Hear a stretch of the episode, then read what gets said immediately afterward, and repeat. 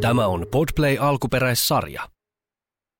Moi, mä oon Raine ja tää on mun koronapäiväkirja. Nyt on huhtikuun 20. päivä ja elämme herran vuotta 2021. Tässä koronaajassa on kyllä kaikkia kauheita puolia, jotka te kaikki jo kyllä tiedätte. Niitä on siis yhtä turha luetella, kun esim. Marimekon on turha laittaa niiden printtimainokseen niiden nettiosoite. Että ai jaa, se onkin siis marimekko.com, josta voin tilata värikkäitä ja kuviollisia pukeutumisen ja kodin tuotteitanne. Voisinpa mennä kaupungille ystävien kanssa kävelylle ja museoon. Kaupungilla illuminen on mun lemppari puuhaa. Siinä yhdistyy kaverit, keskustelut, syöminen ja juominen, arkkitehtuuri, kirjakaupat, puistot, meri ja kaikki muu urbaani aktiviteetti. On siis lähestulkoon terveellistä pukeutua välillä sivistyneesti ja lähteä tutkimaan kaupunkia. Siinä tuntee olevansa sillä tavalla eurooppalainen. Ja siinä kokee, että muuta ei tarvitakaan. Kaupunki on kaupunkilaisen olohuone. Tässä korona-ajassa ei voi myöskään järjestää tupareita. Mä muutin marras-joulukuun vaihteessa Munkkiniemeen ja haluaisin esitellä uutta tiikkistä kirjahyllyäni mun kavereille. Sieltä löytyy muun muassa Rizzolin uusi Alex Katz-kirja ja Father John Mistin I Love You Honey Bear vinylilevy ja Velociraptori vuodelta 93. Keraaminen kaktus, Janne Saarikiven Suomen kieli ja mieli, aarteita hyvässä järkässä. Kyllä täällä mun luona on kavereita silti käynyt. Ja yleensä yksi kerrallaan tai yksi pariskunta kerrallaan. Tiistaisin me ollaan vietetty saunailtoja. Ennen saunaa ollaan käyty yleensä pienellä kävelyllä tuolla rannassa ja ehkä seisottu mattolaiturilla ja tuijotettu sulavaa merta Otaniemeen päin ja naurettu Espoolle. Ja sitten sauna ja saunan jälkeen ranskalaisia ja Schweppesin Russian juomaa. Mä jää helposti koukkuun tällaisia juomia, jotka toimii vähän niin kuin stimulantteina. Plus se maistuu hyviltä, varsinkin kun laittaa paljon jäitä. Me naulattiin kaverin kanssa tauluja mun seinille yksiltä.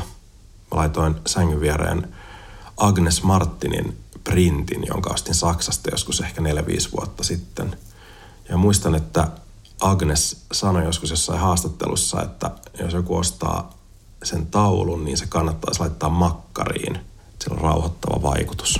Nyt mä oonkin nukkunut aika hyvin. Yksi vaikeimpia juttuja tässä korona-ajassa on hyväksyä tämän ajan aiheuttama ristiriita, joka liittyy siihen, että on niin paljon aikaa täällä kotona, jolloin voisi tehdä kaikki omia projekteja, mutta ei silti tee niitä. Mä en esimerkiksi soittanut pianoa tai tehnyt musaa tämän vuoden puolella melkein yhtään. Ja sitten mä koko ajan vaan mietin, tai nyt koko ajan, mutta usein kuitenkin, että miksen mä tee enemmän musiikkia. Mutta kun ei ole inspiraatiota.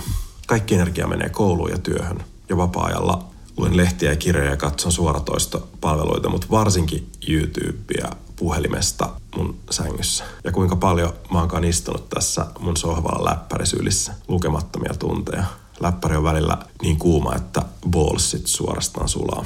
Just äsken katoin YouTubesta uh, The New Yorker-lehden päätoimittaja David Remnickin haastattelua. Hän sanoi, että kun sä tilaat New Yorkerin vuodeksi ja maksat siitä noin kaksi dollaria numerolta, niin saat vaikka mitä, journalismia, fiktiota, jotain hauskaa ja kaunista ja niin edespäin.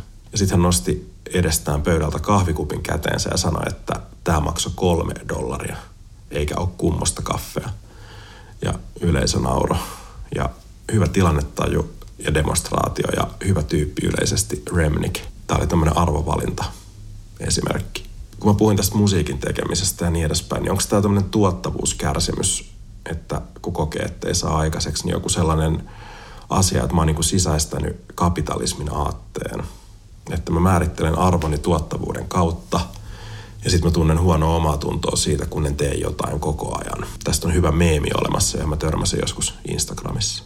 Mä itse asiassa lopetin Instagramin käytön muutama kuukausi sitten. Mä lopetin myös Facebookin, Twitterin, Redditin ja Tinderin, eli kaikki somet. Tiesin jo pitkään, että mä oon koukussa ja oli tehnyt mieli lopettaa tosi tosi pitkään. Yhtenä iltana, olisiko se ollut sitten helmikuuta, niin mä tunnustin tosiasiat itselleni ja tein konkreettisen teon ja on ollut nyt ilman somea ja melko tyytyväinen. Mä en siis varsinkaan kaipaa yhtään Twitterin tai Instagramin hurskastelevia oikeaoppisia Ehkä se oli vähän rumasti sanottu, mutta silti se tuntuu välillä. Tai Tinder-deittailua. Mä en enää koskaan halua palata tällaiseen elämäntyyliin. Mutta myönnän siis kyllä ihan reilusti olleeni koukussa että mikä onkaan parempi addiktion määritelmä kuin se, että tekee jotain vaikka ei edes haluaisi. Mutta oon mä kyllä kattonut Facebookin välillä silleen tietsikalta illalla läpi, että onko jotain merkittävää tapahtunut. Yleensä ei. Mutta ehkä tuohon New Yorkerin tilausesimerkkiin viitaten, niin mä oon miettinyt tässä siis, että millainen ihminen mä haluan olla. Että haluanko mä hengailla Instassa koko ajan kaiken urpouden keskellä. Mä en siis halua olla sehän tyyppi, joka elää Instan kautta. Osa Frank Oceanin brändiä on se, kun se tyyppi ei ole someissa, vaan mysteerinen. Ja nyt mä oon myös mysteerinen. Mä siis annostelen kiinnostavuuttani. Ja oikeasti tämäkin on kyllä laskelmoivaa toimintaa ja täten epäsuotavaa.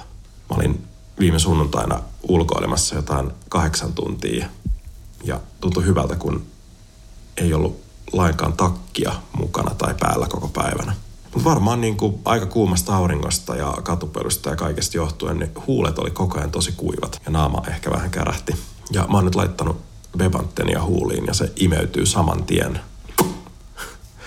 Vähän niin kuin lähitulevaisuudessa toivottavasti koronarokote imeytyy mun käsivarteen.